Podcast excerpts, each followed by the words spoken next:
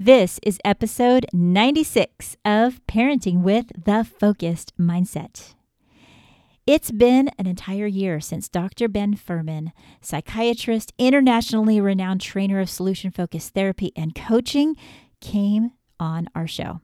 And I'm going to play parts of that interview for this special episode on Thanksgiving Day. And I just want you guys to look at it with a new lens because we've grown a lot in the last year. We've learned a lot about approaches that help us be our best self. But Ben Furman not only talks about solution focused discipline, he hits on how we can train up teenagers and uh, subjects like self harm and parenting when we're a single parent, co parenting, how to help our kids adjust and how to give them genuine compliments and how to work in a community with others. It's so many important subjects for us to think about moving into the very next season and into the next year. It's honestly one of my very favorite interviews, and I know that we're going to enjoy re listening to this together. So let's get into it.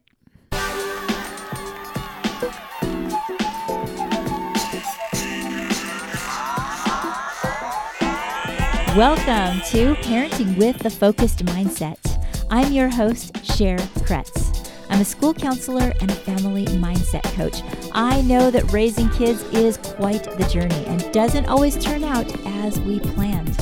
Here, we talk about the solution focused approach. We learn how to celebrate when things are going well and how to deal with the many challenges that families face. Don't forget to hit subscribe, download, follow so you don't miss any of the family oriented, solution focused content that I put out for you right here each and every week.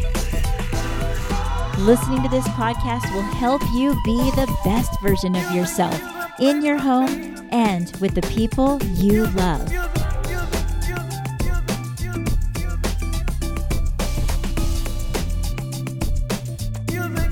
Hello, my friends. Thank you for joining us today. And before we get into the interview with Ben Furman, I want to say thank you for listening.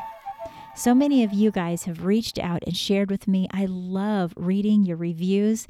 Each and every review that you guys put on Apple Podcasts or Spotify, I take a minute to listen to, and it's so encouraging. Uh, I wanted to read a couple of them for you today. One of them says, I love how Cher is not afraid to talk about difficult issues. She helps parents deal with things that many people might prefer to sweep under the rug. Face your problems head on, help your children face their problems head on, all with a solution focused mindset. We need more of that today. Great work, Cher. Thank you so much, Davis. And then I have one that said, if you're raising a family, this will give you some great insight on these changing times. Take some time to listen to this powerful podcast, and her interviews are as interesting as her. Well, I happen to agree that the interviews are interesting, and that is exactly why we're going to revisit this interview today. It is so apropos as we think about how are we going to shape our parenting? How are we going to approach an unknown future? Well, using the solution focused approach does not mean that we adopt some psychological voodoo into our parenting. It doesn't mean that we abandon all of our old ways. But Ben Furman is going to outline the benefits, and he's also going to give us so many practical tips. As this interview went on, we just got deeper and deeper into parenting and the importance of community and and I know that that's so important that we reach out and we join with each other in this endeavor. Many of you guys are a part of the Focused Mindset community. It's absolutely free to do so. I'm going to leave a link in the show notes, or you can hop over to thefocusedmindset.com. And all you have to do is give me your email, each and every month, I interact with you. I use your ideas for this podcast, and we would love to have you. You can find your invitation to the community in the show notes, or, like I said, head over to thefocusedmindset.com. So let's listen in on our interview. Uh, welcome. Thank you for being here, Ben. Oh, it's a pleasure. What about this approach makes you so excited about spreading it to everywhere? I think I'm not the only one excited about it. It's like all my colleagues internationally are very excited about these ideas. They are they're basically very simple ideas and and easy to teach to people. So many people are like, okay, okay, I get it. So for example, when I teach in China, and I do have a lot of parents in my workshops because we are often doing workshops on the topic of how to help help children who have any kind of problems. You know, we call them mental health problems, but we can just say problems.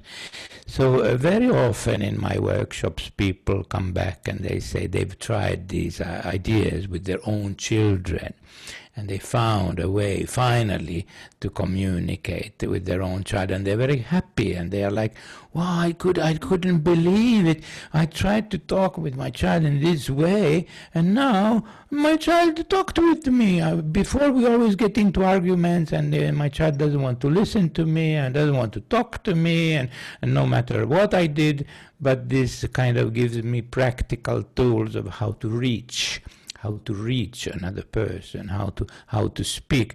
And you know these tools that we have developed for communicating with kids in a better way. Sometimes people come to me, and I've had this experience that somebody comes and says, eh, Ben, uh, these ideas, they, they are good, they, they, they work. And I say, oh, so you work with children? No, no, no, I don't work with children at all. Oh, I know you have been using these ideas with your own children. No, I don't even have own children. So with whom have you been using? I'm like perplexed and I'm like, with, so with whom have you been using the? With my husband. It works very well, they say. yes, they're they're making it work for them, right? So mm-hmm. it sounds to me like when you see the results in the people that you're able to see the look on their face when something works, that must be what motivates you to keep moving forward. Yes, and there are also other reasons. There's a lot of, um, uh, dare I say, human rights violations going on in the field of psychology. Oh, you know, we yeah. punish we punish kids and we throw them out of schools and we we send them to a trajectory of criminality. Uh, I don't think we are pretty, so we are not so uh, excellent in handling um, deviant, deviants, deviants. There are a lot of children who don't uh, fit the norms and they are behaving in ways that we don't accept or we are worried about or we think that it's kind of like a mental health problem or a kind of a personality disorder or it's like something is wrong with this kid. Uh, and then then we uh, we try to do something. So what we do is not always, uh, you know, kosher. it's not like the right thing to do. Punishing is not a very good way to, to, to try to get the children back on track. Medication is not a very good way of uh, trying to get children back on track.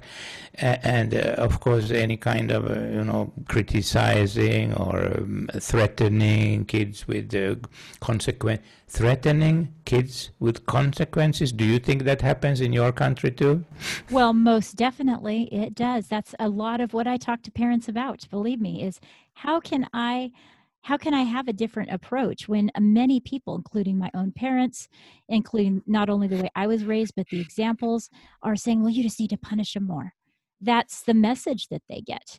And that's something that I think we should kind of unpack a little bit because uh, that is not something that comes natural. The natural thing is to do what you were what what was given to you number one and something in parents mind says no i want to do better by my children but how can i do that when my automatic response is punish I th- I think you are right. I think it is like like somehow in our culture, the may I say dominant discourse, the dominant way of thinking, is based on be- can I say behaviorism? You know, yes. the idea, the idea that uh, to raise children, uh, you you you manipulate them by using basically two techniques. One is um, it could be called bribing, but you know, rewarding. It's also called rewarding, and the other is called consequences.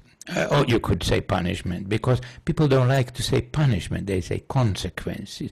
So sometimes no i don't punish my children i just give them consequences. Yes but what's the difference from the child point of view? It's exactly the same. So whether we are talking about rewards or punishments or bribing or we are talking about um, you know what whichever words we use the, the the frame of reference is still behaviorism i am trying to change you by rewarding you and giving you consequences and hoping that you will mm, you know mold into what the society and our family and, and what you should behave and uh, in solution focused it's more based on collaboration so it's quite a different concept. It's like, okay, so I have this idea, and it's like collaborative problem solving. It's like I think we have a, Houston, we have a problem. You are not going to school. We need to solve this problem. How can we do this together? How can we, um, you know, collaborate to find a solution to a problem? Not not like I have to solve your problem by steering you with the use of, um, you know, either consequences or rewards. And uh, when we are training dogs, I think it is the right way. We have to use uh, consequences and rewards. And many dog trainers these days they say, no, no, don't use punishment. No, no, the punishment doesn't work. You have to use reward, and that's like a one step forward, but I would like us to take uh, one more step. Not only, you know, move away from punishment to rewards, but actually take the next step too. Is like give up. Let's give up rewards. Let's give up uh, punishments. Let's talk to our kids so we, we find solutions together. I that's like music to my ears, and many parents when they feel it's almost like they're released from that pressure almost of the punishment cycle. And the punishment cycle seems right in the moment, but it ends up putting you on a hamster wheel because they're working to please the parent, um, but it doesn't translate into owning it, into that personal. Uh, I want to do this because I want to be that person that's changed. And what have you found works to be able to help? Because in theory, I can I've talked to parents that say absolutely. But what have you found that works practically for parents to use this approach? Mm, the story goes back to when I started to work with the kindergarten. The, we in Finland, kids start school when they are seven years old. So five and six years old are still in kindergarten. And I was approached by a kindergarten uh, mm, by a by a small group of, uh, it was only eight children. It was um, special needs kids uh, in, a, in a special unit. So it was a big kindergarten, but there was a special unit there, and, and they needed some help. Actually, they said that we are not uh, that bad with the kids. We're, we're actually quite good in helping these kids who have, they all had problems like behavioral problems and emotional problems and what have you. Uh, and uh, of course, even if the, in those days maybe not everybody had a diagnosis, but today each of them would have not only one diagnosis, you know, maybe several. Uh, yeah, that's for sure. Yeah, and medication most at that likely, time also. Yes, mm. So, so anyways, they, they asked me for help, and one of the questions that, that, that the the staff had was they would like to improve their collaboration with the parents. Because they felt that they are not too bad with the kids but they, they would like to like to find a way to collaborate better with the parents because some parents they felt don't care and others you know uh, feel blamed and um, and there were many problems related to collaboration with the with the children's parents and of course, there were also difficulties with the kids. So I said, uh, yes, I'd be happy to work with you, but let's create something together that other kindergartens, other schools, you know, um, parents, anybody could benefit from. And we, we decided that we will try to develop something. The idea that we, we embarked on was that uh, let's not talk about problems let's uh, skip the whole idea of problems. Let's assume that our children don't have any problems at all. They only have skills to learn. It's a kind of a, a little bit mindset type of a thing. So, so you are, of course, they have problems, but but we don't look at them from the perspective of problems, we look at them from the perspective of uh, some skill that they might need to develop so that they will be happy and adjusted and successful and so on. And you know, it becomes much easier to talk with parents when you are not uh, trying to solve the child's problem, but you are kind of dis- finding an agreement with the parents about what would be an important skill for your child to learn in order for your child to be happy. And then uh, they might say, you know, um, the child is uh, lying, for example. But you, you keep, um, you are consistent and you say, and so of course you don't want your child to lie, lie to you. That's uh, not good. But what skill do you think he needs to learn so that he doesn't lie to you?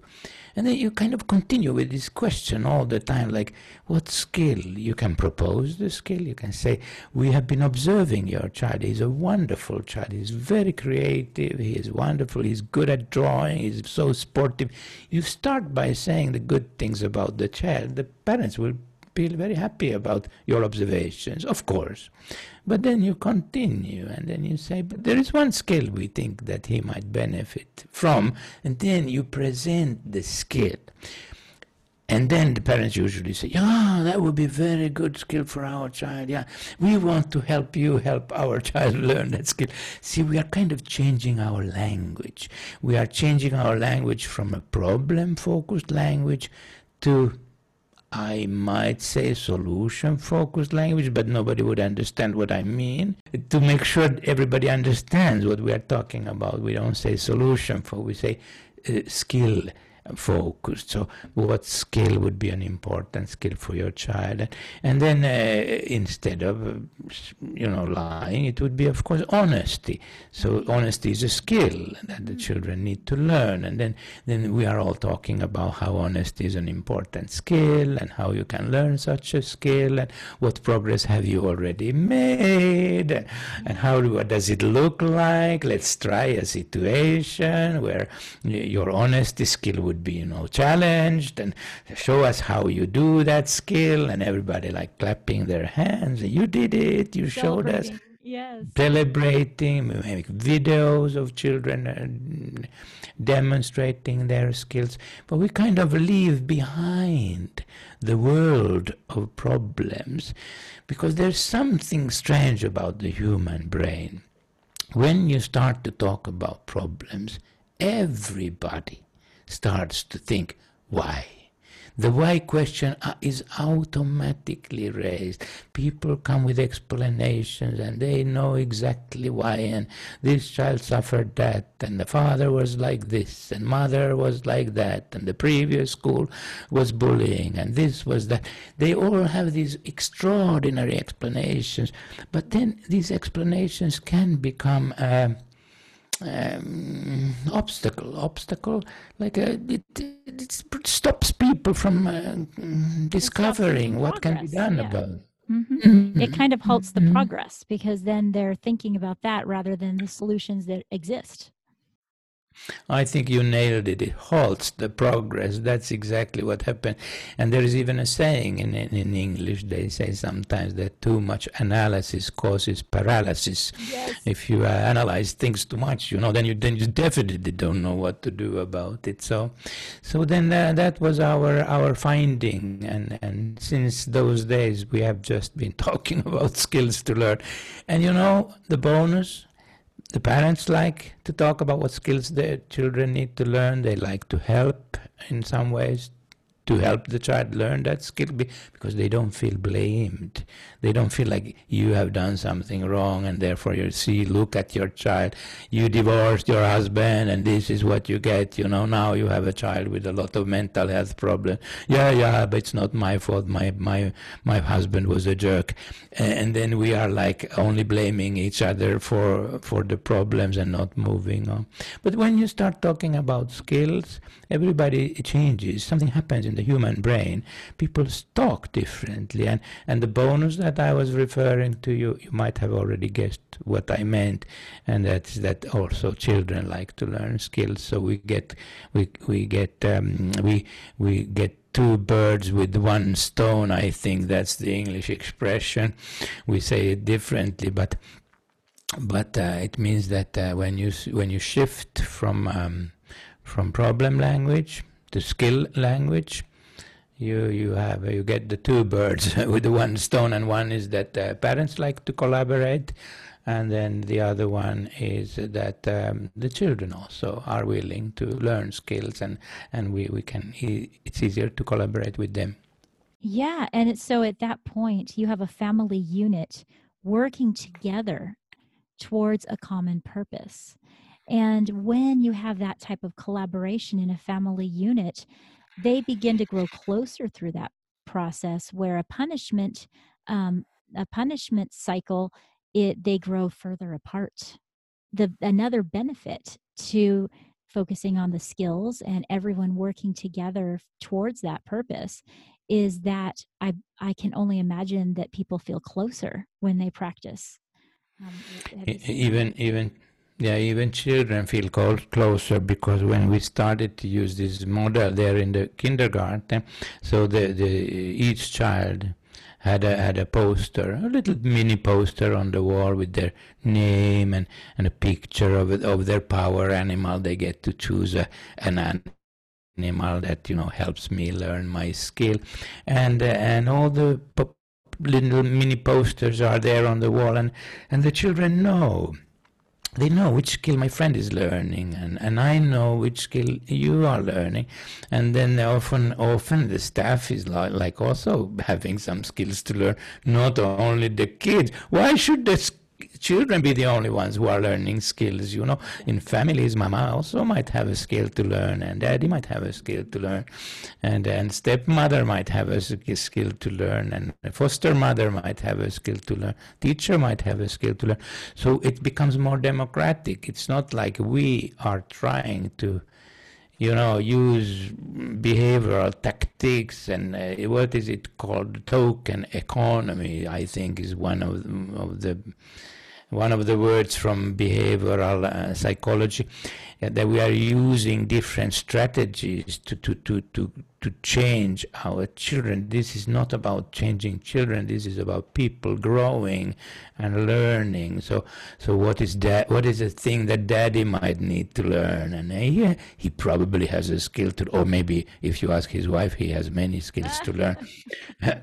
and then uh, you know the mommy might have a skill to learn and, and then you can also motivate children better when, when parents are also learning skills uh, so the kids are more motivated. Okay, um, my father is learning, you know, to handle his emotions or whatever it is, you know, uh, stop smoking or or drive more carefully in traffic. It could be anything, but uh, if there is a skill that my daddy is learning and there is a skill that my mom is learning, even if they would be divorced, they could still, you know, it, it has nothing to do uh, with what kind of family arrangement you happen to have. So then uh, the children are more motivated and they will also learn. But in the kindergarten and in schools, we try to ensure that the kids know what skills their friends, their, their classmates are learning, so they will support and help and be actively supporting each other. I think that's the trick. It's not about learning skills, it's about helping each other learn skills. Mm-hmm. Now we are talking. It's like people are very, um, they want to learn themselves and they get excited about watching other people learn rather than the opposite, where they feel like, uh, well, let's just take an example of um, counseling. In counseling, if kids really get really honest with me, and usually they do, they will feel like they are um, an odd kid out. They're odd. They're the only one in the family that deals with these problems. They're the one that's the quote unquote bad kid. And this is maybe even a parent that's never used that word, but that's how they feel. If they're the child that's struggling uh, in appearance the most with their behavior, they become to have such a complex in their family that they play out that role. They play out that role perfectly. Well, I'm the kid that always throws a fit, you know, and it this is this approach brings everything into focus where the child can say, wait a minute, I'm normal. I have skills that I need to learn just like everyone else does like everyone else. That's an important uh, aspect that you mentioned. Like in kid in kid skills, we call this approach kid skills. So then um, it's co- it's usually done in some kind of a collective fashion. So we don't pick, we don't um, pinpoint, we don't pick kids out of their um, context and say you you you need some psychotherapy. You are a little bit mental. We, we need to do something with you. We need, to give you medication. We need to you know put you into psychotherapy.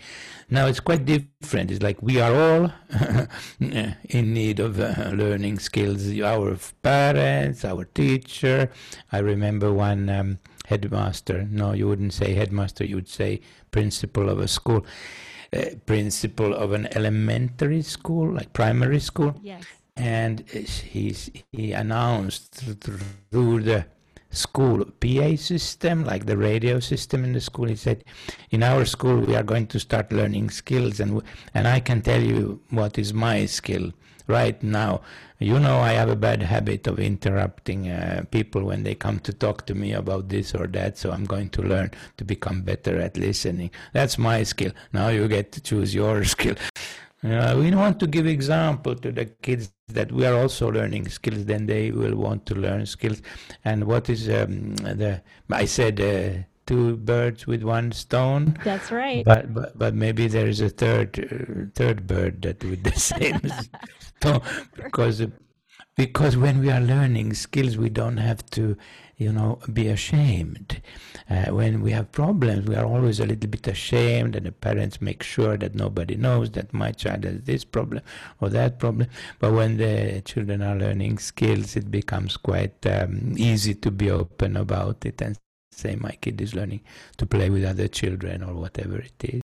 What might you tell a parent that is motivated to help their children learn skills but are feeling overwhelmed and feeling stressed yeah, you are right. You are right. But I think parents could benefit from learning what teachers today are trying to learn. We, managers in in uh, many many Fortune five, Fortune five thousand, Fortune five hundred companies. I mean, all over the world, managers in companies are are taking uh, coaching training, and then we are like seeing more and more teachers in schools that are kind of a little bit more happy than many other teachers about their work. And then you go like, what? Why, why are you not complaining? Everybody's supposed to be complaining. So then uh, they say, I've had some training in coaching. Whoa, has that uh, somehow changed you? Yes, it's changed me totally. So tell me about it. How can you, you know, what, what has changed? Before, I used to tell children what to do, but now I just ask questions. Mm. So then you kind of become aware that there is something called coaching out there and, and it's different. It's not like telling people or trying to change them or or making you know rules and and and de- demanding and and it's very unauthoritarian approach but but it's still an approach to help people you know motivate it's a motivational technique but you are more mm, using questions.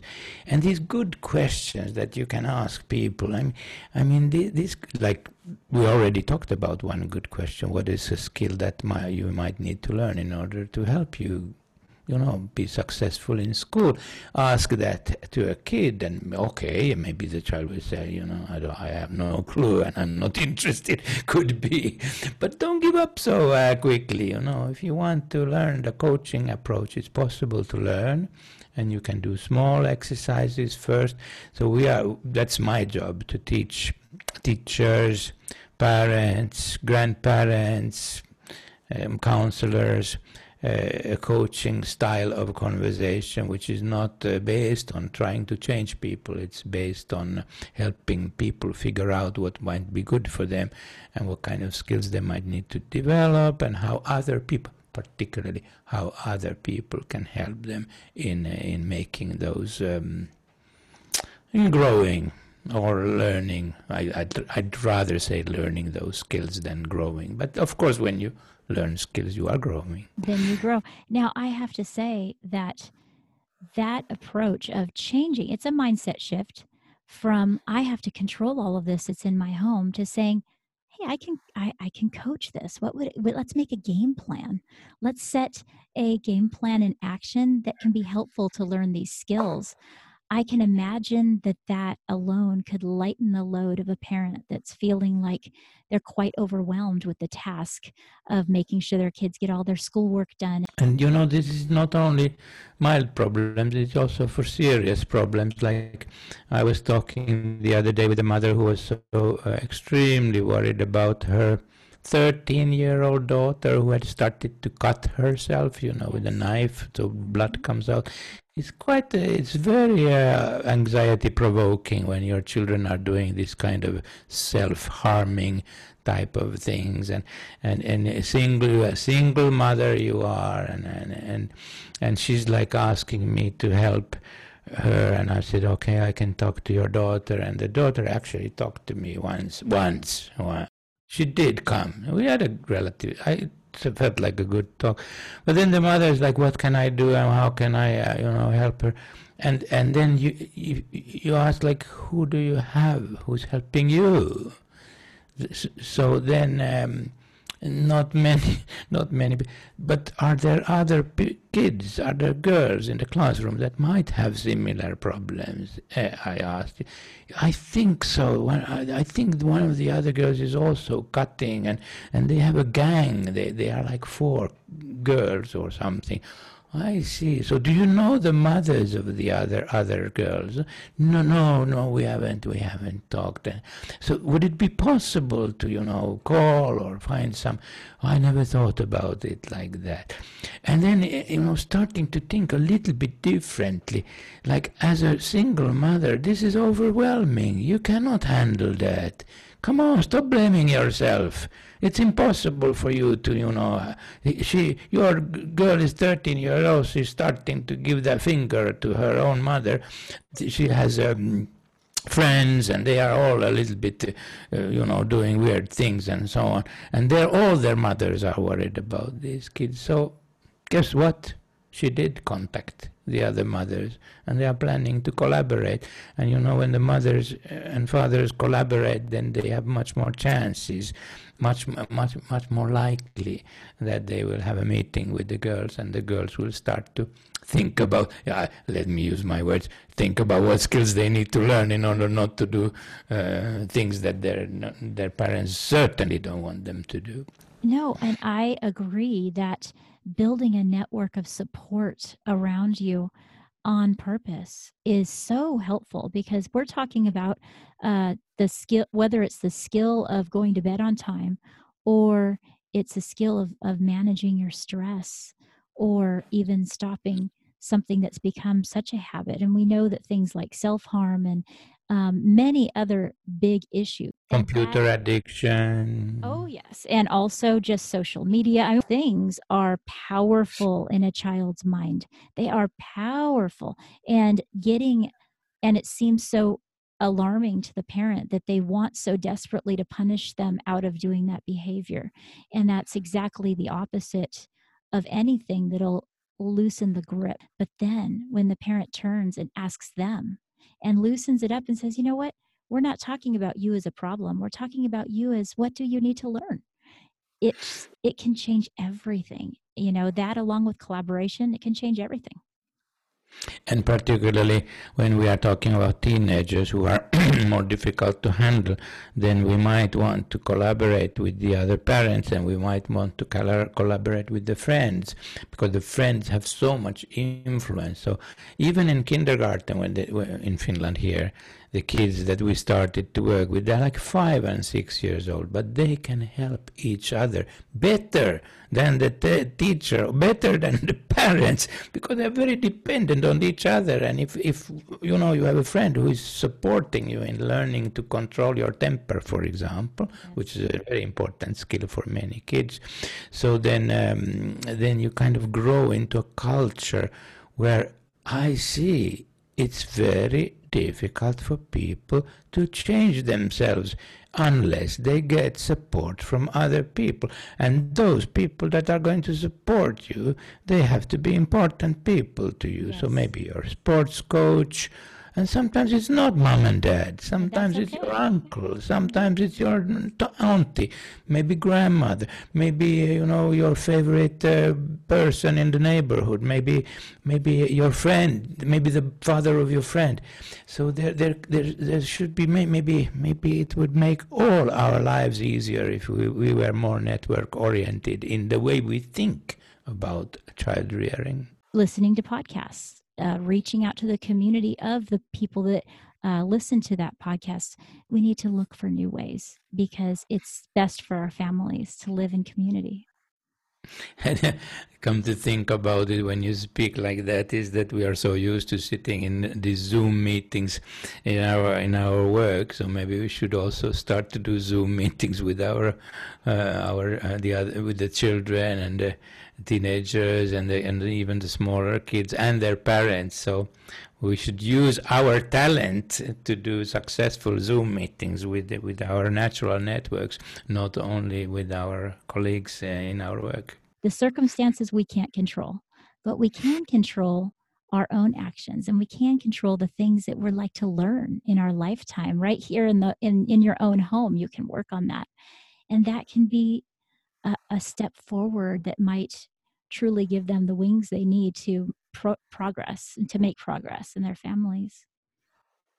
Yes, and now that we are talking about skills to learn, so we already covered the idea that children are maybe more motivated to learn a skill that would make them succeed in school or you know have a better relationship with their brother or whatever it is if uh, if uh, this is done collectively. And with teenagers it means that you are not the only teenager in this social network who is learning a skill. You know, um, Susie also has a skill to learn, and Rebecca also agreed with her parents that she, and actually Susie's mother also has a skill to learn, and and his father, even if the father lives uh, on the other side of the ocean, so he's also uh, agreed to to learn a skill. So now we are going to support each other, and uh, and then then uh, you know if we do it like this then we still need to talk about motivation because uh, mm, people you know, very often agree to learn all kinds of things but then nothing happens. Then we get very frustrated. So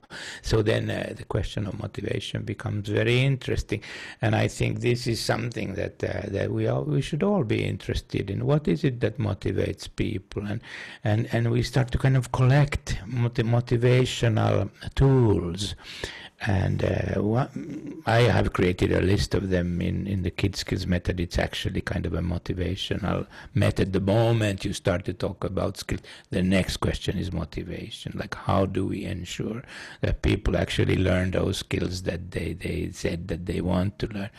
But one thing is that if you can make it fun, you know, kids can learn anything and this is true for adults too, that you, we are much more likely to learn something if it's made, uh, if it's fun, if, if there are maybe levels. You borrow from game gaming industry, you steal ideas from gaming industry, and you know that the games that are much more popular than the other games are those where it's a network. That's like you are a gang. You, you're not alone playing there with the with the Mario Bro or something. You're actually having a whole network of you get to know them, you speak with them, you communicate with them. So there we we can we can go into the world of gaming and we can retrieve uh, lots of lovely ideas from the world of gaming and and since the the world of gaming has been so uh, successful, so why don't we go and steal all their all their ideas and bring oh them gosh. into education? I absolutely love it. And I remember uh, hearing you talk, and we're going to find out in a few moments every place that we can find you for those that are not going to be able to say that this is enough. Uh, they need more of what you're teaching. But I remember on one of your YouTubes, I was I browsed that you talked about allowing kids to have imaginary uh, friend or an imaginary person you know help them along. If they don't have a friend that can help them they can you could say well you know do you have and i thought of the gaming world because avatars are avatars yes yeah. and what i've allowed uh, in teaching many times i say what is the avatar that you love to play in your fill in the blank favorite game? And then i say well what if that person what if that avatar was walking right alongside you? What if they were motivating you? What would they say? And it's it just their eyes light up because the possibility of that being their helper. Native and uh, Native American Indians, they use this power idea, power animal idea, that it kind of comes in your dreams and then then it helps you or protects you. And in many religions, you have the idea of a guardian angel. Children create that idea without anybody telling them. They can have uh, f- f- uh, friends or or they can have heroes or superheroes. So actually, this is quite a common common thing that people people uh, get they have they find it very useful to identify or to you know befriend some kind of a Baloo. think about Baloo. Baloo is a good one from the Disney animation.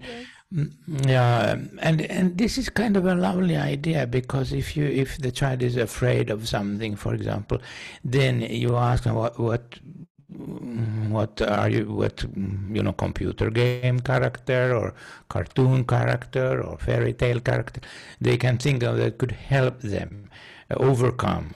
Uh, and, and when it's a fear and we, we were saying that the opposite the opposite of fear is not exactly a skill but it could be a bravery. So then you are saying which bravery do you need? You're shifting from fear or phobia to bravery or courage, if you like. Mm-hmm. And then you kind of say, now you are talking about bravery. And when you are talking about bravery, it's kind of automatic that who can help you learn that bravery? And even if you didn't think about some fantasy creature or the children come up with that idea. Yeah, they will say, this uh, beaver will help me. And then you go, oh, the beaver will help you. Yeah, yeah, beaver is my best friend. And then maybe it's a cuddly toy, or maybe it's something, something in their mind, or something that they fantasize. But anyway, the moment they say, the beaver will help me, of course you will say, how will the beaver help you? And then the child enters a kind of a creative process where they say, I, I, will, I will glue a picture of the beaver on my desk or something. They, they come up with kind of silly ideas, perhaps from the uh, adult perspective, but they are actually quite lovely ideas and, and, and they're not alien to adults either, because even if adults maybe don't have a power animal, so they might have maybe some should. kind of Maybe they should. You know, you could have a symbol, you could have a logo. There are so many ways that we can use our imagination to, to support us in uh, our motivate us, support us, mm-hmm. to change something, any, you know, eating habits or to change behavioral habits or to change emotional habits. You know, if you become angry and you start shouting, and now you should learn to, to not shout, to, to talk nicely. When, even when you are irritated, you still learn to control your, your way of speaking. That's an important skill for many, and many many parents actually you know, they say, they said there's one skill I, I would need to learn. I, I, I, lose my temper very easily with my children. And they say, okay, so what skill do you need to learn? Mm-hmm. Well, I think I need to learn to stay calm, even if my children are, you know, p- pushing my buttons. so then you say, oh, that's a wonderful skill. And, and I'm sure many, many people in your family will benefit. Your children will benefit. Your husband will benefit. Yes. You will benefit because then you want, you know, be angry at yourself for losing it again. So then, um, then you can always enter the, the, the realm of imagination and say, who can help you? Maybe the first, maybe people first say, nobody, I have to do it by myself. Then you would probably say, hey, come on. You are not a miracle maker. Nobody right. can do these things alone. You need help. I mentioned to you that I'm going to be doing a couple of series on how to help kids feel balanced and secure when they have two homes that they're living in.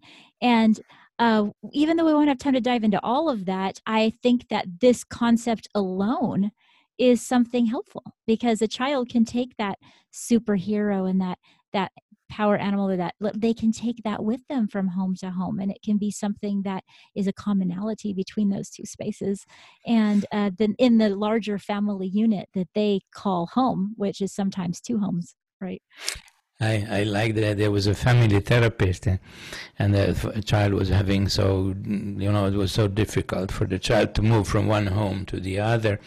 And it was a, a nuisance. The kid was a nuisance when she, he was returning, returning to mother or returning to father. Either I don't way, remember. Yeah. Either way. It can be both ways too. Huh? Anyway, so the, the therapist said that the, the reason for this, um, for, um, being so difficult is that uh, the body has moved houses, but the soul has not yet. That's powerful right there. That's let's all pause and think about that. That was powerful. so when the body is now not now the body is at mom's place, the, the the body the body and the soul were at dad's place. Now the body is at mom's place, but the soul is like halfway in between. Wow, that's so interesting to consider. And we've all experienced when we've gone on a vacation or something, and we come home and we're getting ready for work the next day. And yeah. Over there on vacation. Why am I going to today? You know? Half your soul is still there, so to say, metaphorically speak.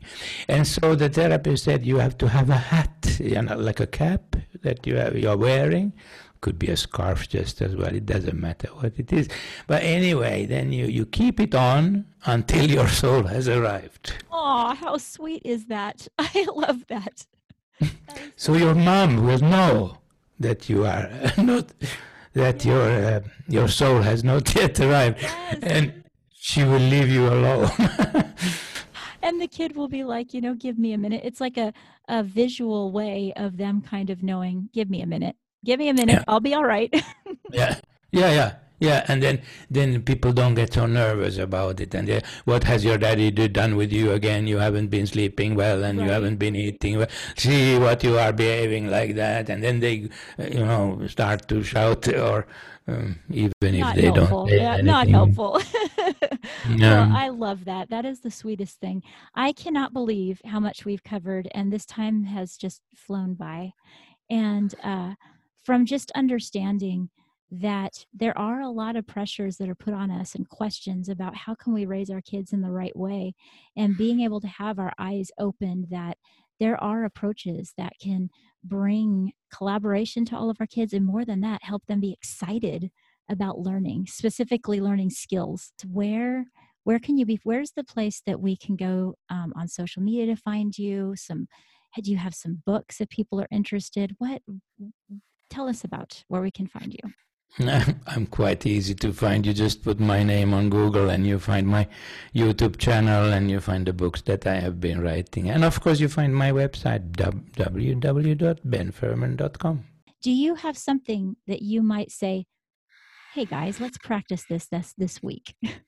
Yeah, there are there are many exercises that we do in parenting classes and so on. But one of the popular ones that uh, most people like is called triple praise. Share it with us. It's a fun exercise. You you uh, it's based on the idea of catch them doing good, and you you do it. You don't do it only with your kids. You have to do it with your husband or wife or your partner or whoever you happen to be with, and then uh, you catch them doing good, or you ask them like, "What have you done this week or today that uh, that went well? That you are proud of? That you know succeed?" It's like small everyday successes. You either you observe them having a successful something, you know, maybe they helped you in the kitchen or they cleaned their room or they did their homework without you having to bribe them or you know threaten them with uh, huge punishments. No, no, but not punishment. Well, we conse- just- only we got rid of that. consequences. Yes, even Only consequences. We're consequence- getting rid only- of so then you catch them doing good, like like I think you say there in America, uh, which is a lovely expression, and then. Um, then or, or you ask them what they have done. And when they tell you you are like all ears and, and uh, or if you tell them you, you mention what you saw that they did and then you do the triple praise. It's naturally consisting from of three compartments and the first one is exclamation of wonder. That means you say something like wow well done good job. I'm amazed. I can't believe it. Uh, i'm impressed.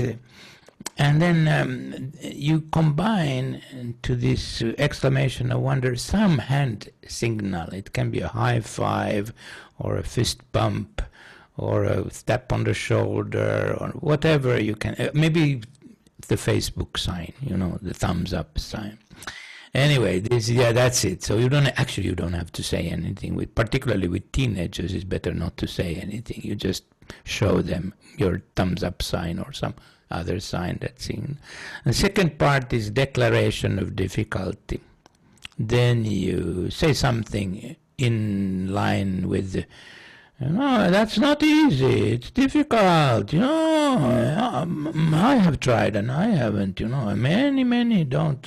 fail. many have failed. Many have tried and many have failed. Something in that effect. And uh, the last part of the triple praise is, of course, a question. It's a request for an explanation. That's the scientific name of the third part, requests for an explanation. And then you go like, how did you do that? So that's the triple praise. And that's what you need to practice with anyone. Uh, find a victim from anywhere, even even from the local store, whoever you local store. and then you you subject them to your triple praise. See what happens. You'll have a lot of fun. Oh, it will be fun. But I definitely think that that needs to be our solution focused exercise this week, the triple praise.